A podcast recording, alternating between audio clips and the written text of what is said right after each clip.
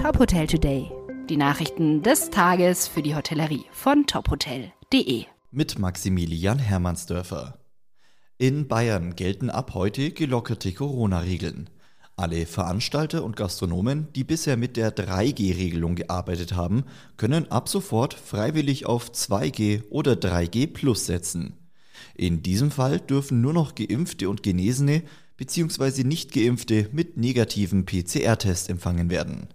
Bei 2G und 3G Plus entfallen dann alle anderen Beschränkungen wie Maskenpflicht, Abstandspflicht oder Alkoholverbot. Der DEHOGA Bayern begrüßt diesen Beschluss. Es sei ein weiterer Schritt in Richtung Normalität, sagte Landesgeschäftsführer Thomas Geppert der Deutschen Presseagentur. Er gehe davon aus, dass eine Reihe von Gastwirten von den neuen Möglichkeiten Gebrauch machen werde. Die Hyatt Hotels Corporation hat mit dem The Tribune Hotel das erste Haus der Hyatt-Marke JDV in Italien eröffnet. Nach eigenen Angaben richte sich das Hotel in Rom an unkonventionelle Gäste, die sich lebhafte Aufenthalte wünschen. Reisende und Einwohner aller Alters- und Einkommensgruppen sollen im Hotel zusammengebracht werden. Das renovierte Haus verfügt über 52 moderne Gästezimmer, Meetingräume, eine Dachterrasse und einen Wellnessbereich. Die Eröffnung des JDV bei Hyatt in Rom ist Teil von Hyatts Wachstumsstrategie, das Portfolio in Europa bis 2023 signifikant zu vergrößern.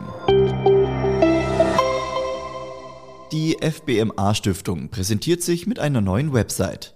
Dort sollen unter anderem Ziele und Projekte der gemeinnützigen Stiftung vorgestellt werden. Neu ist auch der sogenannte Freundeskreis, in den sich Förderer einbringen können. Nächste Aktion für alle in der Horeca-Branche Aktiven sind die Online-Stammtische am 28. Oktober und 25. November. In Feldkirch hat im Juli 2021 das erste Haus der Lifestyle-Hotelmarke Night Inn eröffnet.